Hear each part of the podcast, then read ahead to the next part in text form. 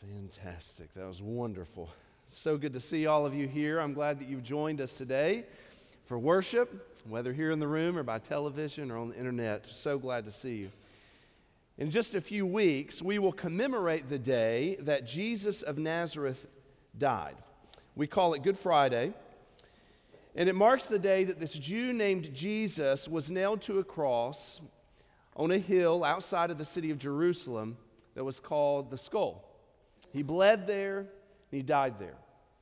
Nearby, they buried him in a borrowed tomb. and on the day after Jesus' death, it appeared as if whatever small mark this man had left on the world would quickly fade. That's the typical pattern for most people. When someone dies, his or her impact on the world immediately begins to recede. But not so with Jesus of Nazareth. As Jesus left the earth, his influence began to exponentially soar. A hundred years after his death, his influence was greater than any day that he lived. 500 years after Jesus had died, his influence was spreading to the far reaches of the globe. A thousand years after Jesus died on the cross, Jesus' legacy was laying the foundation for much of Europe. And now, 2,000 years after Jesus left the earth, he has more followers in more places on this planet than ever before. John Ortberg indicates that while most religions remain centered in their original homes, the Jesus movement is different. He writes, It began in Jerusalem, but was embraced by unwashed Gentiles with such zeal that it began to move across the ancient Mediterranean to North Africa, Alexandria, and Rome. Then more barbarians took it to heart, and it began to expand to Northern Europe and eventually to North America. In the past century, it has dramatically shifted again. The majority of Christians now live in the global south and the east. There is no denying that the most influential man who has ever lived is Jesus. Jaroslav Pelikan, who was the former president of the American Academy of Arts and the Sciences and a Yale, uh, Yale historian, says regardless of what anyone may personally think, uh, uh, think or believe about him, Jesus of Nazareth has been the dominant figure in the history of Western culture for almost 20 centuries. Jesus' influence is so significant that we struggle to quantify it because his life has affected every field of study, every, every area of life, every advance in civilization. His teachings make up some of the most analyzed words that have ever been spoken. They have impacted scientists and artists, musicians and theologians, politicians, philanthropists, scientists, doctors, activists, academians, psychologists, and generals, lawyers, and poets. Condoleezza Rice states So much has been written about our Lord that one is tempted to ask, Is there anything more to say? Well, I've got a few more minutes, so I think we can fit something in. Today we begin a study called King Jesus, where we're going to look at the unique, this unique and most significant life through the eyes of Mark's gospel. The truth is that the scriptures are still speaking about the Lord, and our lives are so desperate to hear the message about him once more. Because the story about him is absolutely true.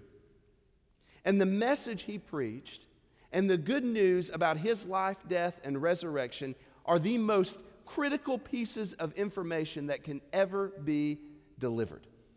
And we will essentially be doing character studies about Jesus from different moments in his three year ministry. We're going to follow his life up until the critical moment of his arrest and trial. And on Easter Sunday, April 21st, we're going to look at King Jesus' triumph over life's final foe, death. Before we look at our passage for today, I want to say a word about the Gospel of Mark. There are four Gospels, of course, but Mark pays particular attention to Jesus' actions. While the other Gospels may fo- focus more on his words or his teaching, Mark uses an action oriented style of writing to tell us about the Lord. And he writes it in, in, the present tense as if it is happening right now. In fact, the word that is repeated more often in Mark than any other of the Gospels is the word immediately.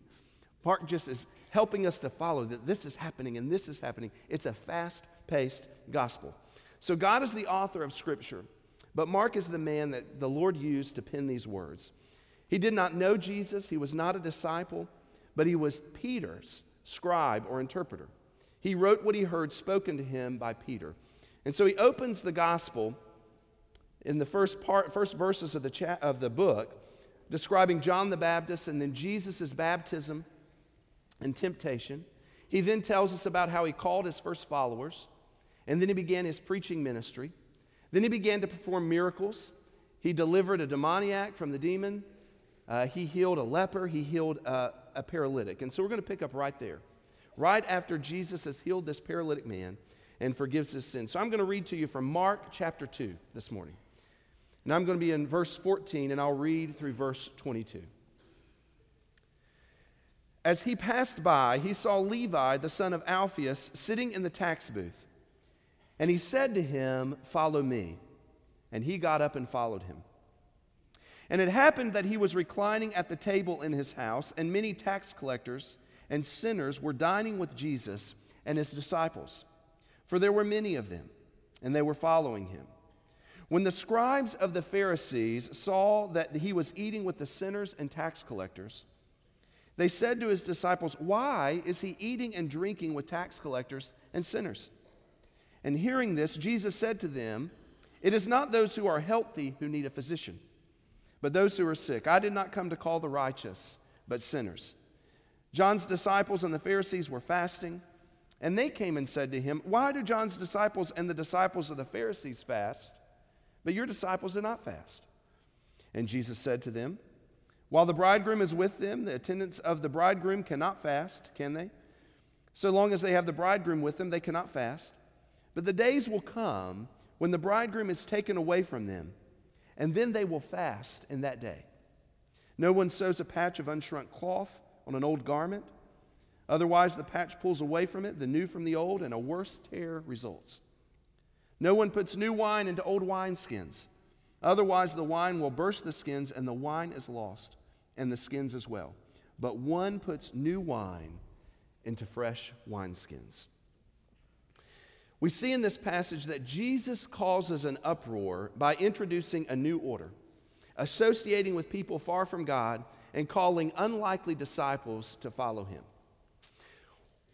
What I propose to you today is what we find in the kingdom of Jesus is an end to religion and an invitation to relationship with the king. So we're going to begin by looking very closely at the last two verses there, verses 21 and 22 as we consider this new system that Jesus is instituting. In some ways, these two verses, 21 and 22, don't quite fit with the rest of the narrative, verses 14 through 20. You know, Mark is often accused of not writing in a very orderly fashion. But the reason, which we have on record from writings as early as 325 AD, is that Mark wrote as Peter taught. So, as Peter taught, that's what he wrote down. The Apostle John is to have said this about Mark. He said he had not heard the Lord, nor had he followed him, but later on followed Peter, who used to give teaching as necessity demanded, but not making an arrangement of the Lord's oracles. So that Mark did nothing wrong in writing down single points as he remembered them. So perhaps that's why we find these two verses right here, just kind of tucked in here. But I think there's also a message here that's applicable from what's happening in the narrative of Jesus' life at this moment. We're learning about this old way of sorts with regards to John's disciples, as well as, maybe even more importantly, the old way of the Pharisees, in contrast with the new way being presented in Jesus' teaching and ministry. So he uses this analogy about fabric in verse 21 and about wineskins in verse 22. Now, I will admit, I don't know much about sewing or storing wine. It's just not my strong suit. But I understand the principle here. The garment will tear when it's washed, and the patch of new, stronger f- fabric begins to shrink. Old wineskins that are already stretched to their limits and now inflexible will burst when you put new wine into it, and it starts to expand or ferment there. So that's what he's talking about. And the idea is that the new that Jesus brings is incompatible with the old. He has not come to patch up um, or uh, an old system. He is not simply um, reforming this old way of life. Jesus is saying that something new is occurring, something new is taking place. His message is turning this religious system of the day on its head. And it's frustrating plenty of people. And he's clear that he is bringing a new system to bear into the world. The king is coming, and he's bringing his kingdom into the world. That's what's happening. Judaism, not just that of the Pharisees, because he mentions John the Baptist's disciples as well, but Judaism as a whole is the old garment and the old wineskin. That's what he's talking about. And Jesus has not come to repair it or to trans, uh, but he's come to transform it. He is bringing a new covenant. So there was an old covenant. Now Jesus is bringing a new covenant. So there needs to be new wineskin. There needs to be new garment. And I think there's an important point to be made here. This is not because the old way was evil, it's because the old way needed to be made new. the old covenant it needs a revolution. So one commentator writes Old wineskins are no match for new, still fermenting wine. Similarly, the new wine of rescue and riches for all who are willing to accept these blessings, even for publicans and sinners must be poured into new, that is, fresh, strong wineskins. So Jesus is transforming the way those around him saw God and understood the relationship to him. Re- religion, as um, they knew it, is coming to an end. Religion is changing. And he also comes to transform their hearts. He doesn't just come to mend the sinner's heart, he actually comes to give them a new heart. Ezekiel speaks about this. In Ezekiel 36 26, we read, Moreover, I will give you a new heart and put a new spirit within you, and I will remove the heart of stone from your flesh and give you a heart of flesh. Perhaps today you're listening to these words and you've tried to make Jesus fit into your life, into your old heart. You've thought, well, I'll go to church. You know, I'll, I'll still pray before meals or at night. I'll give homage to the scriptures as being important words.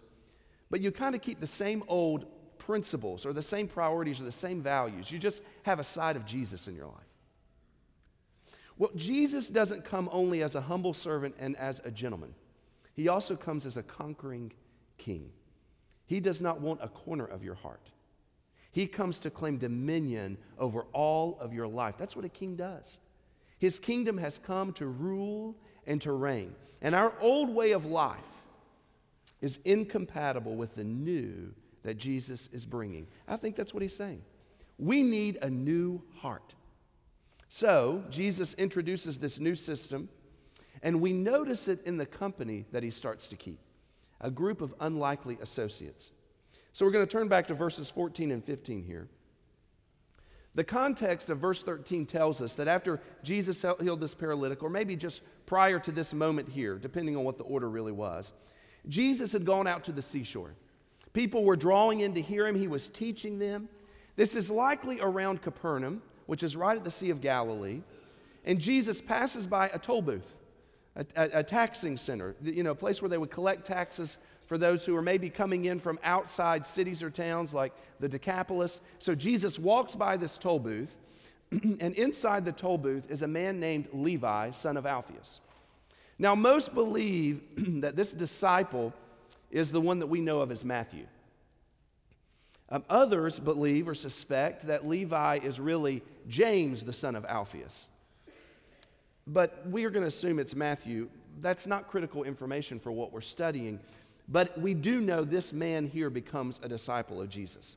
So Levi's in the tax booth because he's a tax collector. This does not mean that he's a Roman who uh, works necessarily for the Romans, but is more likely an agent of Herod Antipas, the kind of the governor of the area.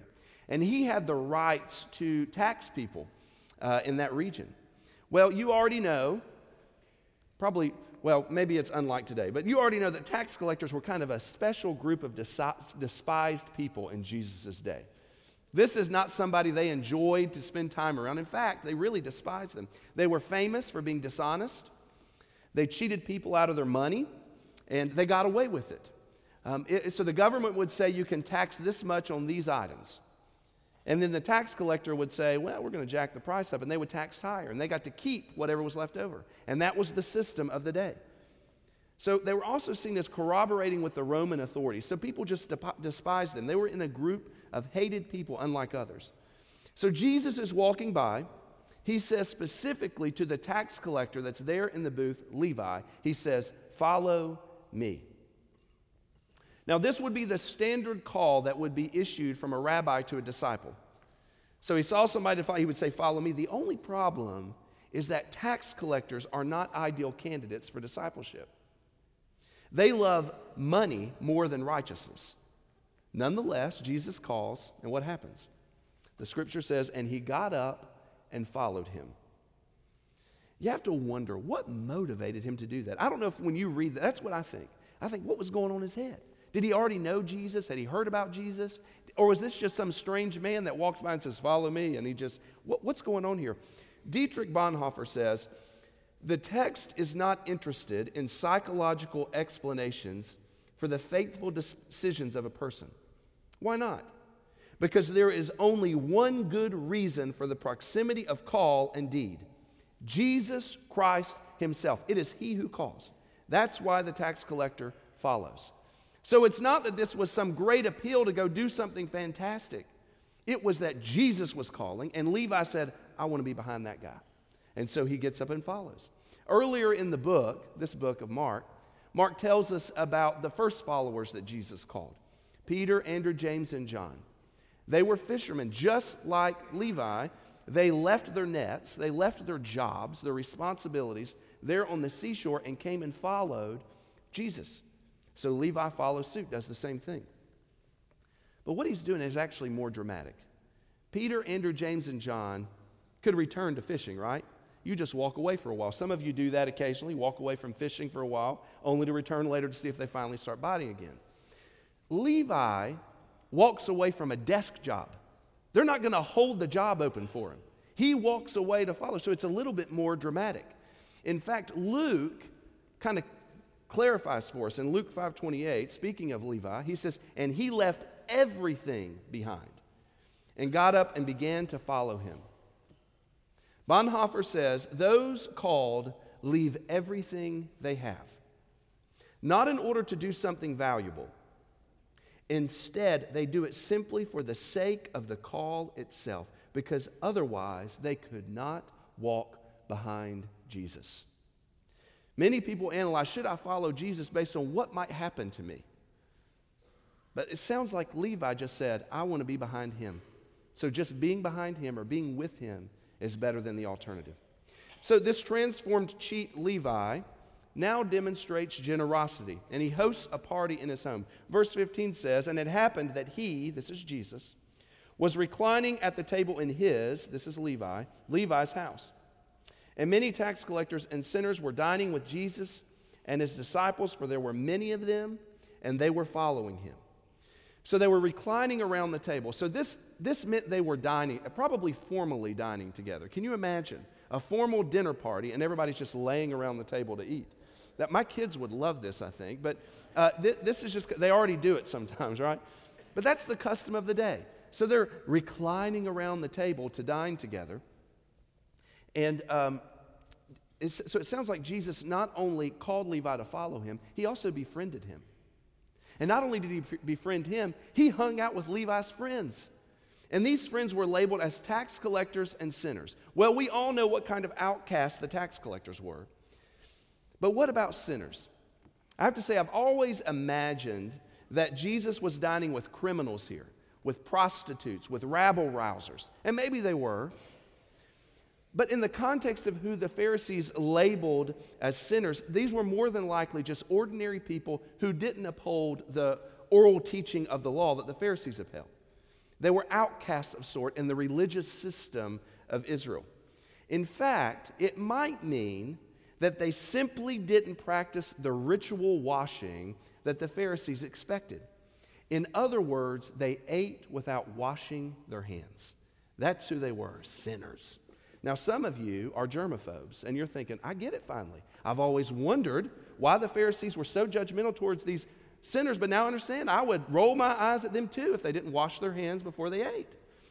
My good friend Philip is a real germaphobe, and he also, I told him this week, I said, You would have made a great Pharisee because you just would really judge those people who failed to wash their hands before they ate. I don't know about you, but it's really interesting to me that Jesus had this magnetic power over these religious outcasts. The verse says, For there were many of them, and they were following him. People who appeared to be far from God were unusually drawn to Jesus. Have you ever noticed that? The least likely candidates for being around a holy man was who was trying to get close. And Jesus seemed to be drawn to those who were far from God. In other words, Jesus liked people who were unlike him. And people unlike Jesus, when they got close to him, they liked him. That's just how it worked. Well, there are plenty of people who are turned off to religion, to church, and to Jesus. But I believe more likely than not, it's just that they have not gotten close enough to get to know Jesus. Because people who appeared to be far from God and unlike Jesus, when all of a sudden they spent time with him, were drawn to him. He simply called, Follow me, and grown men left responsibilities of all sorts to come follow after him. This is not the Pied Piper that had children chasing them. These were grown men who saw there's something uh, happening here and I want to be near it. Well, do you believe that Jesus is still calling today? Do you believe that he is still rescuing sinners? Do you believe that he is saving those who are headed towards a destructive end? Do you believe Jesus is still doing that today? Then why are you not living on mission with him? Why are you not sharing the gospel? Why are you not inviting the lost to respond to the love of God that's found in the person of Jesus? I was thinking as we prepare for Easter, I want to invite you over the next seven weeks to live on mission by just asking yourself, Who is my one? There might be dozens, but who's the one? Who's the one person in your life, classmate, coworker, uh, neighbor, family member, friend, stranger, whoever it might be, just one person that you can say, I'm going to pray for them regularly. I'm going to look for an opportunity to share the gospel with them. I'm going to look for an opportunity to bring them with me to church. Who's your one? I hope that in Sunday school over the next couple of weeks, you'll just make a commitment there. You'll write down the name. This is it. This is who I'm praying for. This is who I'm, I'm putting in front of my eyes, and I'm committing to y'all. I, this is my one. This is my one. And maybe you, you would pray about it. Maybe you would open opportunity, look for opportunity to share the gospel. Maybe you'd invite him here. Easter Sunday's coming. People come to church like crazy on Easter. That'd be a great day to invite him. So, who's your one? Now, Jesus reminds us that the least likely candidate is often the one, uh, is often the one that he's calling to himself. So, do you believe that Jesus is still saving those who are far from him? Then who is your one? This new system that Jesus introduces and the unlikely associates he chose to be around was not appreciated by everyone. We see right here in Mark that an organized opposition begins to form. In verse 16, it says, When the scribes of the Pharisees saw that he was eating with the sinners and tax collectors, they said to his disciples, Why is he eating and drinking with tax collectors and sinners? So some Pharisees and disciples of the Pharisees saw this party, and they saw who Jesus was there with, and they were appalled. The Pharisees, um, these were Jews who were committed to the oral teaching of the law. So they were very careful about who they would associate with, who they would invite into their homes, who they would dine with. So they see Jesus, and their first question is, why? And I have to tell you, I think that's a fine question. Sometimes we get offended whenever people want to question us about our beliefs, and they ask why. Well, that's a great opportunity to answer, I think. And so they say, why? Well, Jesus is turning the world upside down. So, of course, they're thinking, why would he do that? But not only that, goes on. It says in verse 18 that they questioned him again. John's disciples and the Pharisees were fasting, and they came and said to him, Why do John's disciples and the disciples of the Pharisees fast? But your disciples do not fast.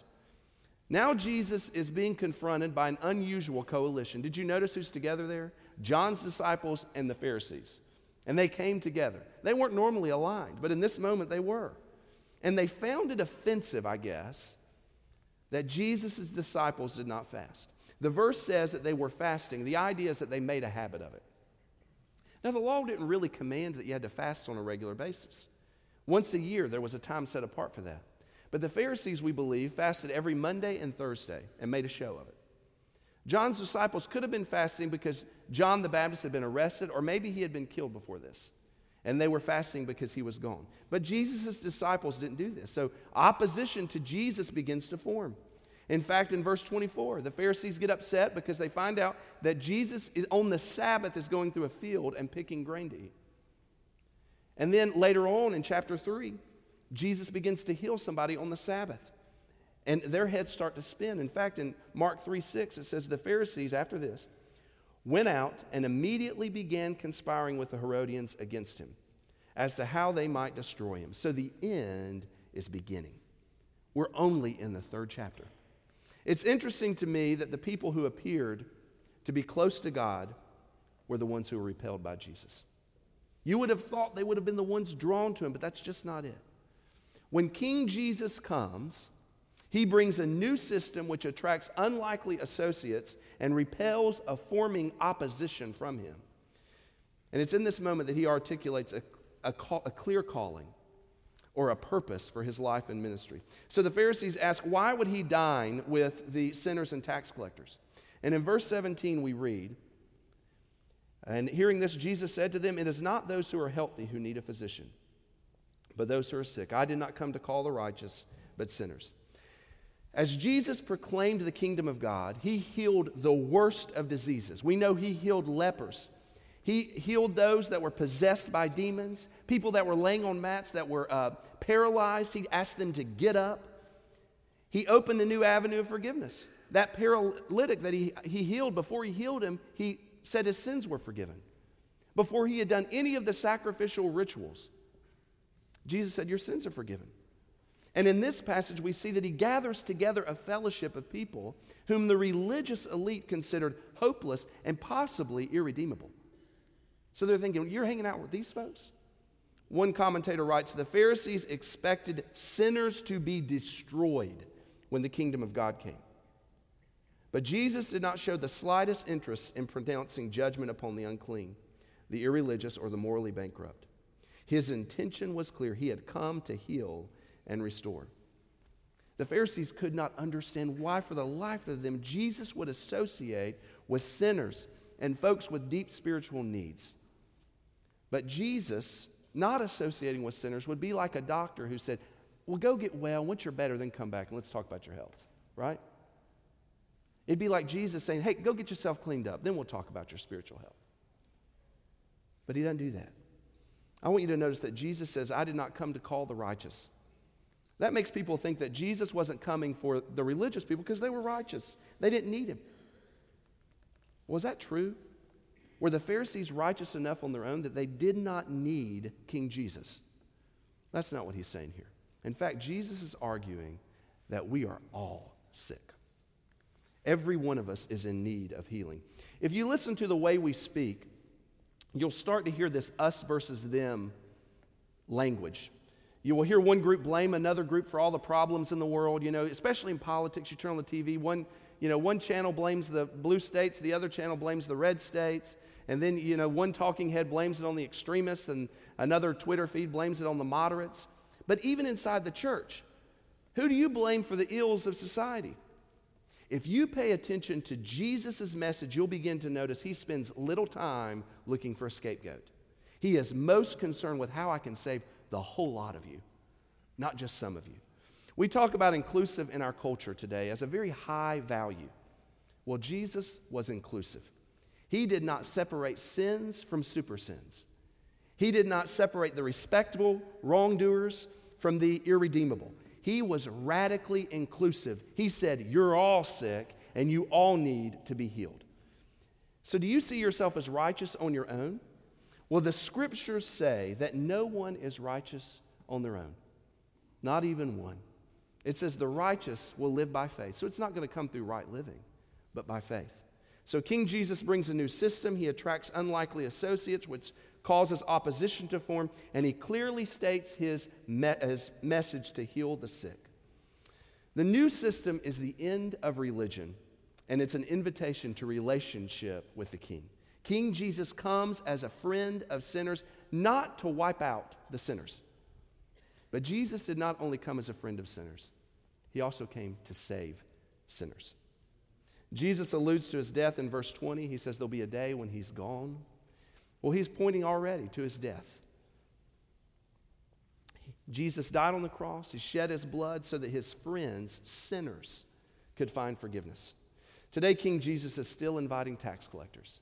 He's still inviting sinners. He's still inviting the self righteous to come follow him, to allow his kingdom to reign in their life. Not get cleaned up and then come, but to simply come into a relationship by receiving and believing in his name. This is not a call to religion, it's a call to relationship with King Jesus. Do you know him? His mission on earth was to bring healing to sinners, and that includes you. Father, we thank you so much for your word that's preserved for us. Now, God, as we come to this time of invitation, we pray that you would act. It's in Jesus' name we pray. Amen. We come to an invitation. I know that some of you need to respond to the gospel. You never have. What's as simply as believing and receiving Jesus. And so today, if God's speaking to you about that, I'd love for you to respond. We'll have some staff members down here who, and we'll send you back so you can be encouraged, so you can respond. Some of you might need to come to join the church, maybe to follow in believers' baptism, or to make some sort of other commitment. Here's the point though when King Jesus comes, when his kingdom comes to bear against our lives, every one of us is expected to respond. So, how will you respond? Let me invite you to stand. As our choir sings, you respond.